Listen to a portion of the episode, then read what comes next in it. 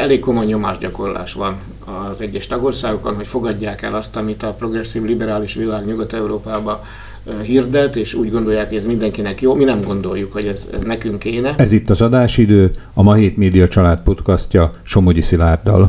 Bár Szlovákiában már javában zajlik a köztársasági elnök választás kampánya, nem hagyhatjuk figyelmen kívül, hogy február utolsó hétvégén a Magyar Szövetségpárt megnevezte, hogy kiket indít az európai parlamenti választásokon.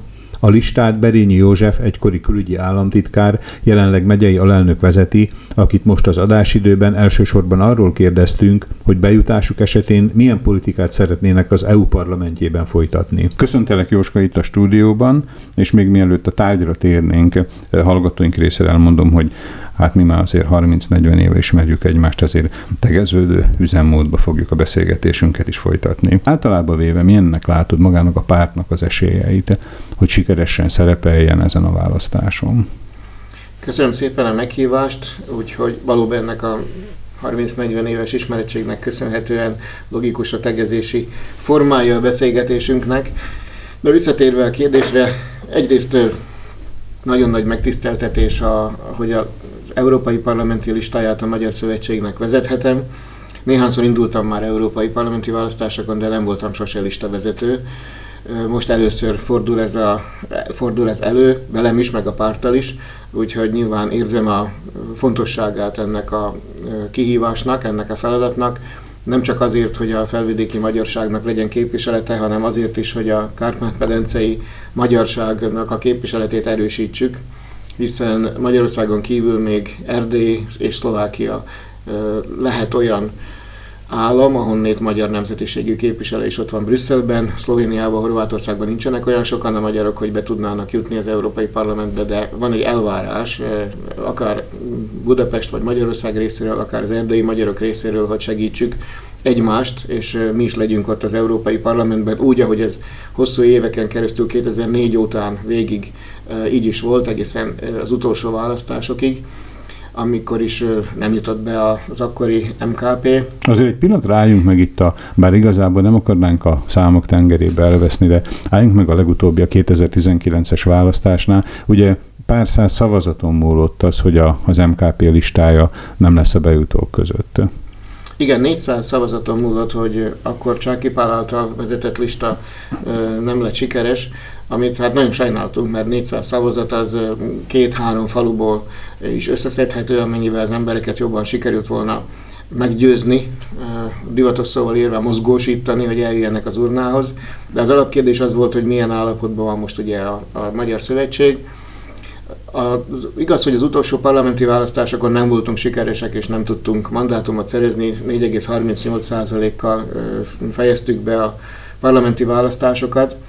Ugyanakkor egy nagyon-nagyon fontos változás van az elmúlt évtizedhez képest, ez az, hogy a Magyar Szövetség egyedül maradt életben, egyedül működőképes, a politikai palettán nincs igazán magyar kihívónk, komoly kihívónk. Ugye ez magyarra lefordítva azt jelenti, hogy kétezer-tizenkilencben még indult a most hét párt, viszont most már ugye nem várható az, hogy még a hátralevő pár napban esetleg, hogyha még létezik maga a párt, hogy akkor beadnának egy képviselői jelölt listát. Hát ugye politikában sosem mondhat sose, amíg a listaleadás pillanata nem jött el, a hat, utolsó határidő addig nem tudjuk, hogy fog alakulni, de tény és való, hogy komoly versenyhelyzetben nincs mellettünk jelen pillanatban a Magyar Szövetség mellett kihívó.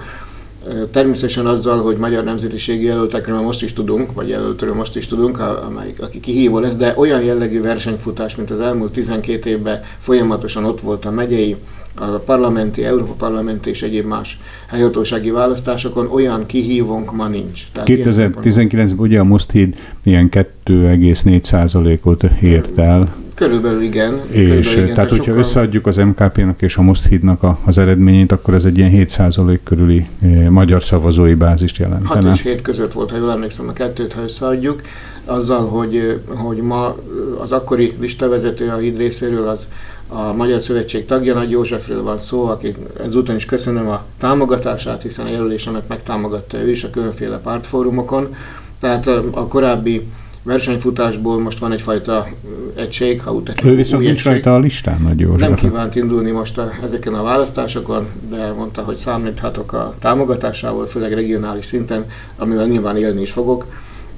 És a lista egyébként tartom olyan személyekből áll, akikre oda lehet figyelni, akiknek fontos a véleménye, szakemberekről is szó van, ha már a listára van szó, és a szerkesztő úr megnyitottad ezt a kérdést, akkor ha megnézzük a listát, mert ahhoz, hogy az, a, sikeres legyen a, a Magyar Szövetség, ahhoz hiteles jelöltek kellnek, jó program kell, és megfelelő kampány. Hát meg ugye három. Azért ismert jelöltek is, tehát hogyha a listán végigfutunk, akkor ugye az első öt név, azok mondjuk úgy, hogy országos politikusok, Berényi József, Pandi, Orosz, Patasi Ilona, ugye, aki most a mezőgazdások, traktorosok tüntetésén is exponálta magát, tehát többször föltűnt. És akkor ne feledkezzünk meg még Iván Tamásról, a Szlovákiai Magyar Vállalkozók Szövetségének elnökéről, aki folyamatosan évek során aktív közéleti tevékenységet végez.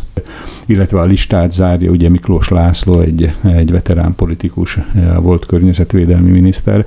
Esetleg általában véve az öttől a tizenötig terjedő többi jelöltről egy összefogó ismertetést, nem nincs most természetesen arra itt annyi terünk, időnk, hogy mindenkit személy szerint ismertessünk, de mi a legfontosabb, amit esetleg el lehet mondani? Hát, ahogy már felsoroltad, gyakorlatilag így ezeket a neveket akkor már nem kívánom tovább ragozni, mert elhangzottak, de nagyon örülök, hogy Miklós László is elfogadta a fölkérést. Egyébként a programunk, választási programunk megalkotásának a környezetvédelmi mezőgazdasági részénél éppen Patasi Ilona és Miklós László voltak a fő konzultánsak, és ők adták az alapanyagot. De ezentúl a listának az egyharmada ö, hölgyekből áll, általában a Magyar Szövetségnél, meg a korábbi em ká pé-nél is ez szokott lenni a gond, hogy kevés a, a hölgy jelölt, most ugye tizenötből öten hölgyek, ez nagyon jó, többek közt ugye polgármesterasszonyban ö, Herbácskó Anita személyében Érsekújvári járásból, de ott van Mészáros Anikó, aki ö, Európa Parlamenti képviselőnek, Vince Lorándnak most az asszisztense. Hasonlóképpen asszisztens volt Kánovics Gábor, akik mind a ketten ismerik jól Brüsszel működését, és szintén a programalkotásnál kivették a részüket, mert, mert követik az európai politikát. Aztán vannak olyanok, akiket regionálisan ismernek, Magfadó Renikő gömöri jelölt, Marcinkó Zoltán Nógrád jelöltje, Drap Melinda Bodrog köz, Bruncik Viktor Csalló köz, jelöltje Ivaneczki János Kassa, tehát regionálisan is odafigyeltünk arra, hogy minden régióból legyenek jelöltek a listán, és ez sikerült is. Ennek köszönhetően szerintem a lista ez nagyon jó, és a program is olyan, amivel elég hosszú ideig foglalkoztunk. Ma már látjuk, hogy az Európai Unió jelentős mértékben befolyásolja az életünket, a programot ennek megfelelően készítettük el. Várható egyébként, hogy a listán belül is kialakul majd valamilyen versengése? Tehát az, hogy az alatt a pár hét alatt, amíg a kampány folyik, ahogy mondani szokták, mindenki elsősorban azért magára is próbál játszani? Hát nyilván a cél az, hogy mandátumot, mandátumokat szerezzünk az Európai Parlamentben, de ez természetes jelenség, ezen a listán nem négyet, hanem kettőt lehet karikálni. Megvannak a szabályai annak, hogy egymással szembe természetesen nem lehet megszólalni, egymással szembe nem lehet kampányolni, ezek alapvető civilizációs kérdések, de hát azt hiszem, hogy ezt a tizenöt embert ismerve ez, ez a veszély nem is fenyeget. Először van Szlovákiának tizenöt helye. Eddig tizennégy, sőt volt, úgyhogy tizenhárom volt, amikor Horvátország, Románia belépett, akkor a tizennégyből egy csökkent, viszont most Nagy-Britannia elment az elmúlt választási időszakban, így aztán a szétosztott helyek Szlovákiának is egy plusz helyet jelentettek, egy plusz mandátumot jelentettek. Ez is azt igazolja egyébként, hogy most nagy esély van bejutni, mert nem tizenhárom, nem tizennégy, hanem tizenöt helye van Szlovákiának, valóban egy hét-nyolc-kilenc százalékos közösségnek, mint a magyarság. Itt Szlovákiában ezt az egy-két mandátumot mindenképpen tudnia kell megszereznie tizenötből. Ha már magánál a mandátumoknál tartunk, illetve a jelölteknél, ne feledkezzünk meg a választókról sem. Hogy látod, hogy miért ennyire kevésbé preferált, fontos vagy népszerű az Európa-parlamenti választás a szlovákiai választók között? Kicsit furcsa lesz talán a válaszom, de azért is, mert bizonyos szempontból az Unió nem volt problémás hosszú éveken keresztül. Egy problémamentes intézmény volt, ahol többnyire érkezett a támogatás, megnyíltak a határok, lehetett szabadon munkát vállalni, szabadon tanulni, elég sok támogatás ide érkezett és modernizációs projekteket lehetett végrehajtani. Szinte, szinte nincs olyan falu Dél-Szlovákiában sem, ahol ne lenne legalább egy tábla kitéve, hogy ezt a járdát, sportlétesítmény, kulturális létesítményt Európa Uniós támogatással hozták létre, és ha valami nem problémás, akkor, akkor az embereknél kisebb a motiváció, ez ellentmondás, de ez valóban így van, elmenni választani. Abban az esetben, ha konfliktus van, akkor véleményt akarnak mondani A vagy B válaszok között. És azért gondolom, hogy most magasabb lesz a részvétel, mert van konfliktus. Az elmúlt öt évben az Európai Unió néhány kérdésben hibás döntéseket hozott, ilyen volt például a migráció kérdése, de ilyen volt a kulturális etikai témák is, ami alá beletartozik az el em bé té kú-hoz a hozzáállása az Európai Uniónak, beletartoznak a, a egyéb más kisebbségek, a gender ideológia, hogy így folytassam. Tehát ezekben a kérdésekben olyan döntéseket hozott az Európai Unió, illetve nyugat-európai tagországok megpróbálják ráerőltetni az egész Európai Unióra az ő megoldásaikat úgy, hogy ez Kelet-Európában, Szlovákiában nem népszerű, hogy finoman fogalmazzak. Tehát én úgy gondolom, hogy ez a konfliktus, ami megjelenik az Európai Parlament vagy Brüsszel irányában, az most lecsapódik majd a részvételnél is, és nagyobb, nagyobb részvételre várok. Ez egy ilyen pár százalékos növekedés, vagy akár mondjuk nagyobb növekedést is el tudsz képzelni? Természetesen nem, nem tudom megmondani, de az a nagyon alacsony, hogy harminc százalék alatti, az szerintem nem lesz. Tehát, hogy akkor a harminc százalék várható, hogy, hogy hát, minimum harminc, harminc fölött van, szerintem biztos, hogy lesz. Itt van a háború a nyakunkon, az orosz-ukrán háború.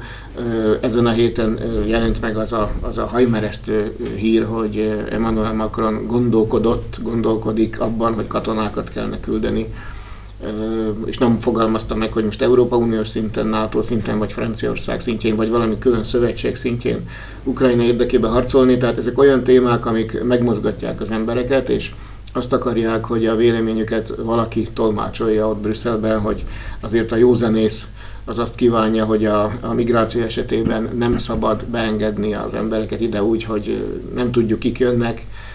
Azt mindenképpen korlátozni kell a kulturális etikai kérdésekben, őrizzük meg a tagországoknak a szuverenitását, ami Hollandiában jó, az nekünk nem biztos, hogy jó, és fordítva a skandináv országokra is. Tehát természetesen minden, kisebbség meg, minden kisebbséget megilleti az emberi méltósághoz való jog, a tolerancia, a diszkrimináció ellenesség, de amikor már a, a történet arról szól, hogy propagáljuk mondjuk az el em bé té kú életformát, akkor már az ember józanész azt mondja, hogy az, ez talán mégsem, és főleg nem a fiatalok és a diákok körében. Egy fő alapvető kérdésben, tehát az, hogy a, amit szoktunk mondani mindig, hogy a jövő Európai Uniója, ugye, hogy egy Európai Egyesült Államok formájába fog ez megnyilvánulni, vagy pedig a most ugye ismét újból gyakrabban használt kifejezéssel szuverén nemzetállamoknak lesz a közössége. A Magyar Szövetség melyik, melyik változatot preferálja? A, az elmúlt öt év, mondhatnánk kétezer-tizenöt óta, amikor ugye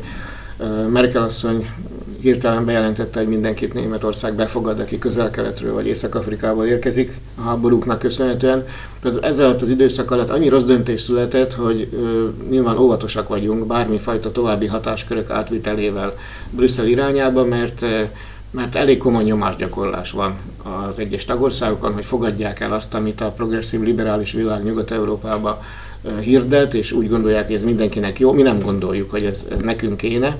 Tehát ilyen szempontból ez a, ennek a megőrzése miatt nem vagyunk annak a hívei, hogy újabb hatáskörök kerüljenek Brüsszelbe. Ez a föderalista vagy szuverenista, ez azért nem teljesen fedi a valóságot, mert egyébként a gazdasági versenyhelyzet, a kereskedelem, a munkaerő áramlás a piac területén már nagyon sok hatáskört átadtunk az uniónak belépésünkkor. Tehát maga ugye a pénzügyi irányítás is, ugye? Tehát, ugye... Azzal, hogy az, euró, az eurozónának a része vagyunk, nagyon sok hatáskört átadtunk, tehát már eleve nem szuverének ezek az országok. Ezért nem szeretem ezt a lebontást, hogy föderalista vagy szuverenista, mert a maradék szuverenitásnak már, a megőrzésére. Már nem vagyunk szuverének, de azokban a kérdésekben, amiben kétezer-négyben átadtuk a hatásköröket, ezek rendben voltak.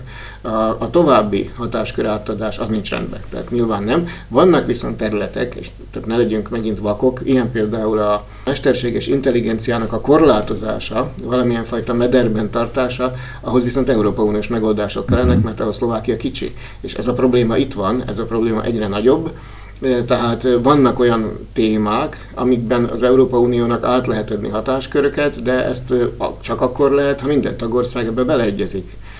Nyilván, hogy a mesterséges intelligencia esetében bele fognak egyezni a tagországok. De ott is azért vannak olyan kérdések, a... amik meg tudják osztani azért az embereket. Persze, a megoldás az másképp csak az, hogy európai szinten kell kezelni. Nyilván a környezetvédelmet európai szinten kell kezelni, mert a szél, a víz, a, a napsütés az nem ismer hat államhatárokat. Nyilván, hogy a digitalizáció az is egy olyan folyamat, amit Európa Uniós szinten lehet kezelni. Tehát vannak olyan dolgok, amikben van logikája az Európa Uniónak, annak működésének, de vannak kérdések, és ilyen a migráció, ilyen a különféle kisebbségeknek, tehát a szexuális kisebbségeknek a helyzete, orosz-ukrán háború, amiben saját döntéshozatalt akarunk. Most látjuk, hogy a mezőgazdaság is komoly probléma, tehát ebben is azért a tagországok véleményét figyelembe kell venni, és ez az, amit hirdetni szeretnénk Brüsszelbe, hogyha mandátumot kapunk, azzal, hogy Szlovákiában senki más rajtunk kívül nem fogja mondani azt, hogy egyébként a nemzeti közösségeket illetően az Európai Unió mai napig nem fogadott el egy jogvédő normát.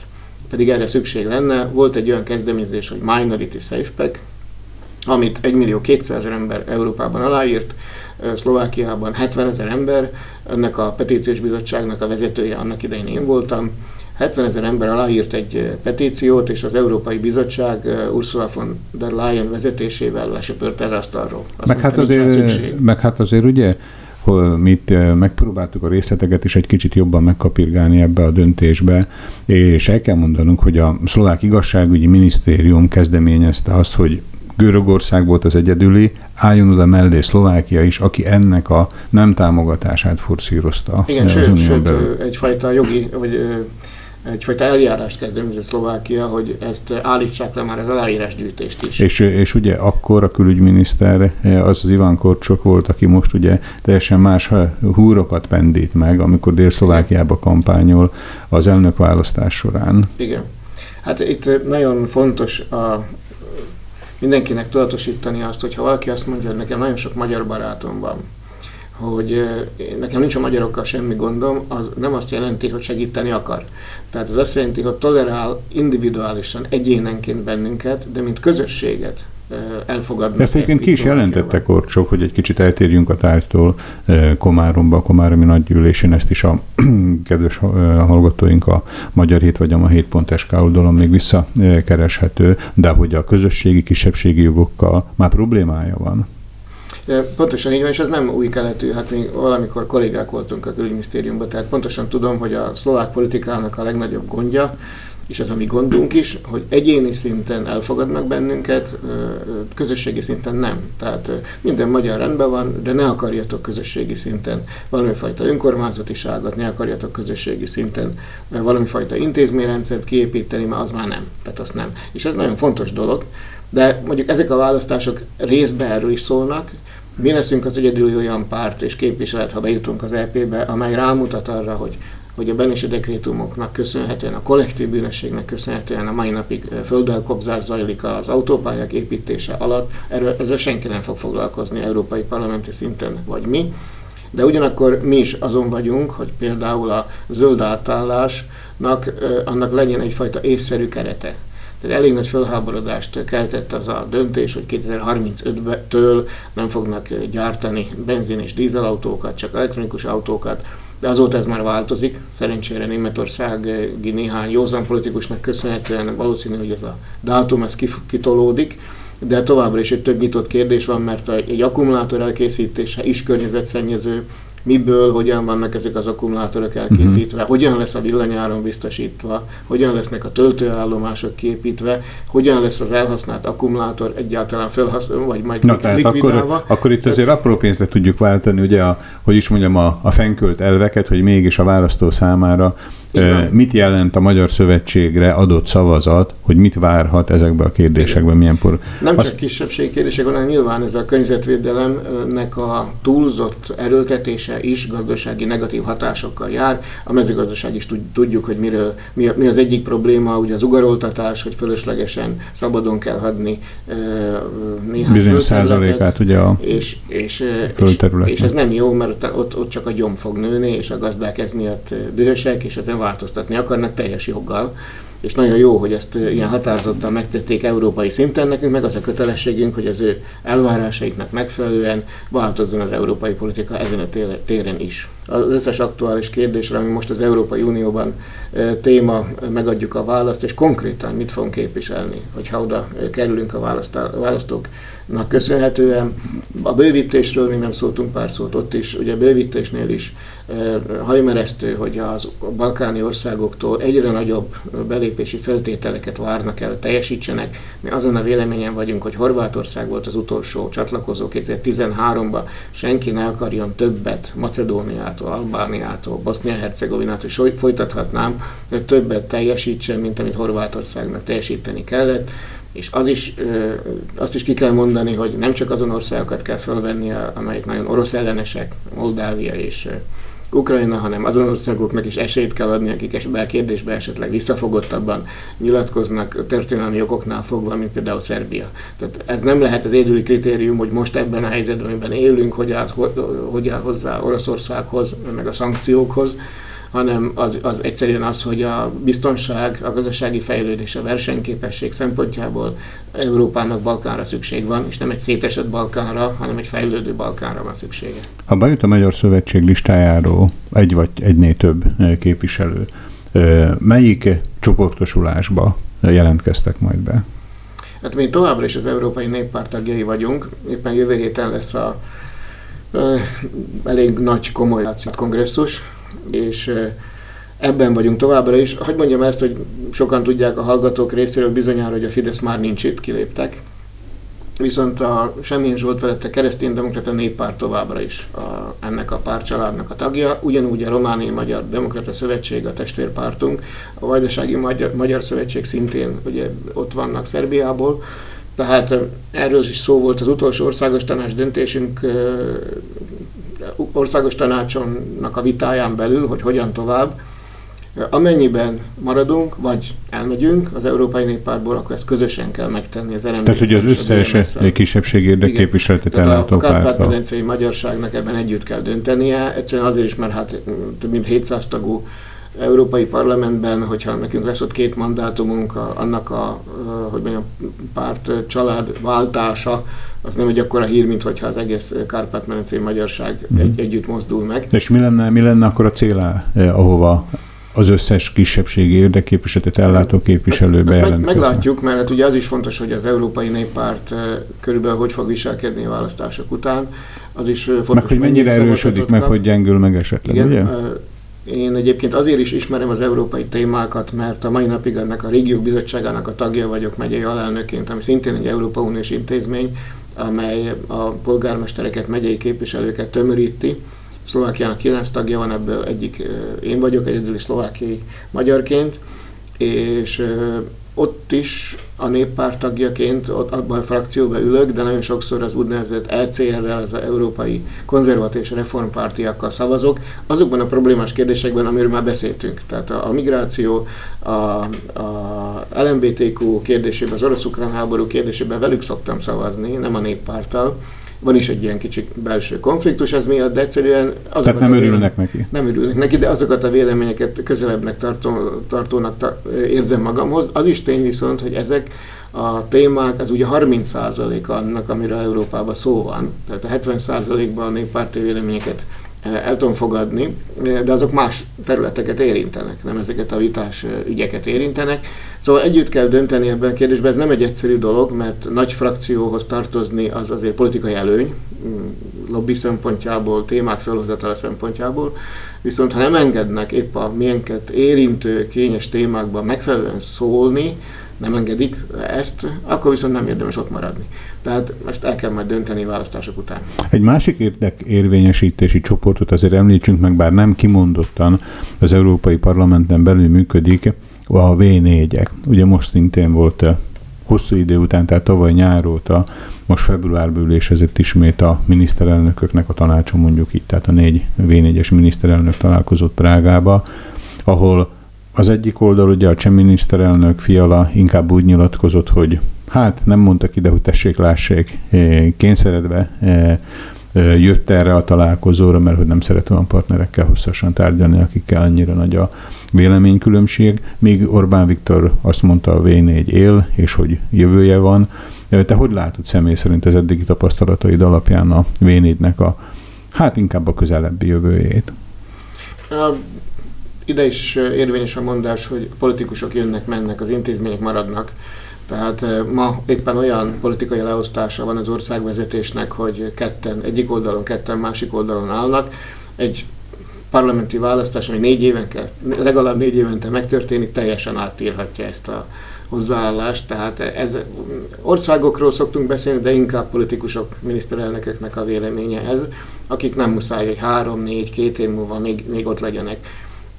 Egy kicsit ismerve az Európa Unió működését, a vé négyek egy olyan természetes földrajzi, történelmi szempontból összetartozó régió, amely nem fog szétesni csak úgy, mert most két miniszterelnök esetleg nem akarja, és inkább úgy gondolja, hogy majd megy a franciák meg a németek után, kritikátlanul néha.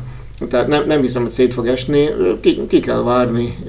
Házasságban is vannak, akik hosszú ideje házasok, vannak a időszakok, amikor talán nem lobog a szerelem annyira, de aztán ez átmegy, és utána újra lehet a dolgokat rendezni. Tehát most, most is ezt látom. A tegnapi sajtótájékoztatót, ahogy végignéztem, a vé négyek sajtótájékoztatóját, nagyon élesen és egyértelműen az orosz-ukrán háború kapcsán, főleg ez a konfliktus. Kiderült ez, hogy az egyik csapat, hogy egyik páros, a lengyel és a cseh azt mondta, hogy Putyint és Oroszországot le kell győzni, és aztán le kell ülni a tárgyalóasztalhoz. Orbán Viktor és Robert Fico azt mondta, hogy Putyint nem lehet legyőzni, most kell kierőszakolni a tárgyalást, mert csak, mert csak további elhúzódó konfliktus lesz, újabb emberáldozatokkal, újabb gazdasági uh, problémákkal. Mindenkinek saját, hogy mondjam, belátása szerint kell eldönteni, hogy mi áll hozzá közel. Szerintem se lehet Putyint legyőzni, a szankciók sem kényszerítették őt arra, hogy gazdaságilag, vagy illetve katonailag visszavonuljon Ukrajnából. Tehát itt két állítás van egymással szemben, két olyan vélemény, ami nem összeegyeztető, itt nincs kompromisszum. Amit én ebben a kérdésben, hogy mondjam, kicsit aggasztónak látok, az az, hogy a progresszív liberális világ egyfajta párhuzamot húz Adolf Hitler és Putyin között. Tehát, hogy Adolf Hitler is kicsibe kezdte, és aztán növelte az elképzelését. Tehát azért kell a Putyint megállítani, hogy ne legyen itt egy újabb Hitler. Azért ilyen erőltetett történelmi párhuzamokat azért nem kéne húzni. Oroszország agresszor, Oroszország megtámadta Ukrajnát, ez mind így van, de annak idején a második világháborúnál az látható volt, hogy Németországnak nagyobb ambíciói vannak, tovább fog menni azon túl, hogy Csehszlovákiát fölbontatta, és Ausztriát pedig anschlusszal bekebelezte. Itt ez a, ez a párhuzam szerintem nem ül, nincs is ereje Oroszországnak arra, hogy további terjeszkedéseket célozzon meg. A tárgyaló, tárgyalások nélkül azt mindenki tudja, hogy újabb emberáldozatok lesznek, újabb gazdasági nehézségek lesznek, és ez senkinek sem jó. Utolsó kérdésként egy kicsit békésebb vizekre evezve, hogyha sikerülne ez a választás, és az Európai Parlamentnek lennél a képviselője, emellette megtarthatod a Nagyszombat megyei alelnöki pozíciódat? A törvény szerint igen, de nem logikus. Volt olyan megyeelnök, aki egyben európai parlamenti képviselő is volt, a korábbi időszakban el is vesztette aztán mind a két mandátumát. Mind a kettőt? Kiről volt szó? A Besztercebányán volt egy megyeelnök. Nem, nem, nem, nem lehet ezt egyébként felelősségteljesen végezni. Tehát a brüsszeli munka az oda, oda köt Brüsszelhez és Strasbourghoz, ahol a, a találkozók vannak, a gyűlések vannak. Nagyszombat megye pedig egy olyan hivatal, ahova be kell járni szintén, és követni kell a dolgokat, és az egyes programokba, tervekbe be kell, be kell mindig illetni, oda kell javasolni, és ki kell harcolni, hogy ott legyen Dunaszerdahely Galánta, illetve az itt élő magyarságnak az érdeke is. Ezt Brüsszelben nem lehet megtenni, és fordítva. Tehát, Tehát ilyenkor akkor ugye akkor a frakció lényegében egy új, a sorba következő jelöltet e, veszi föl, és akkor az ad egy új tippet. Nincs, a... sor, nincs sorba, tehát tizennégyen vagyunk most a Magyar Szövetség részéről. Ja, a képviselőségre nem mondanál, csak az a, elnökség, a, alelnökségre. Hát a képviselőség az olyan dolog, hogy meg kell beszélni frakcióban, mert a galántai járásban nem e, Magyar Szövetséges következik utánam.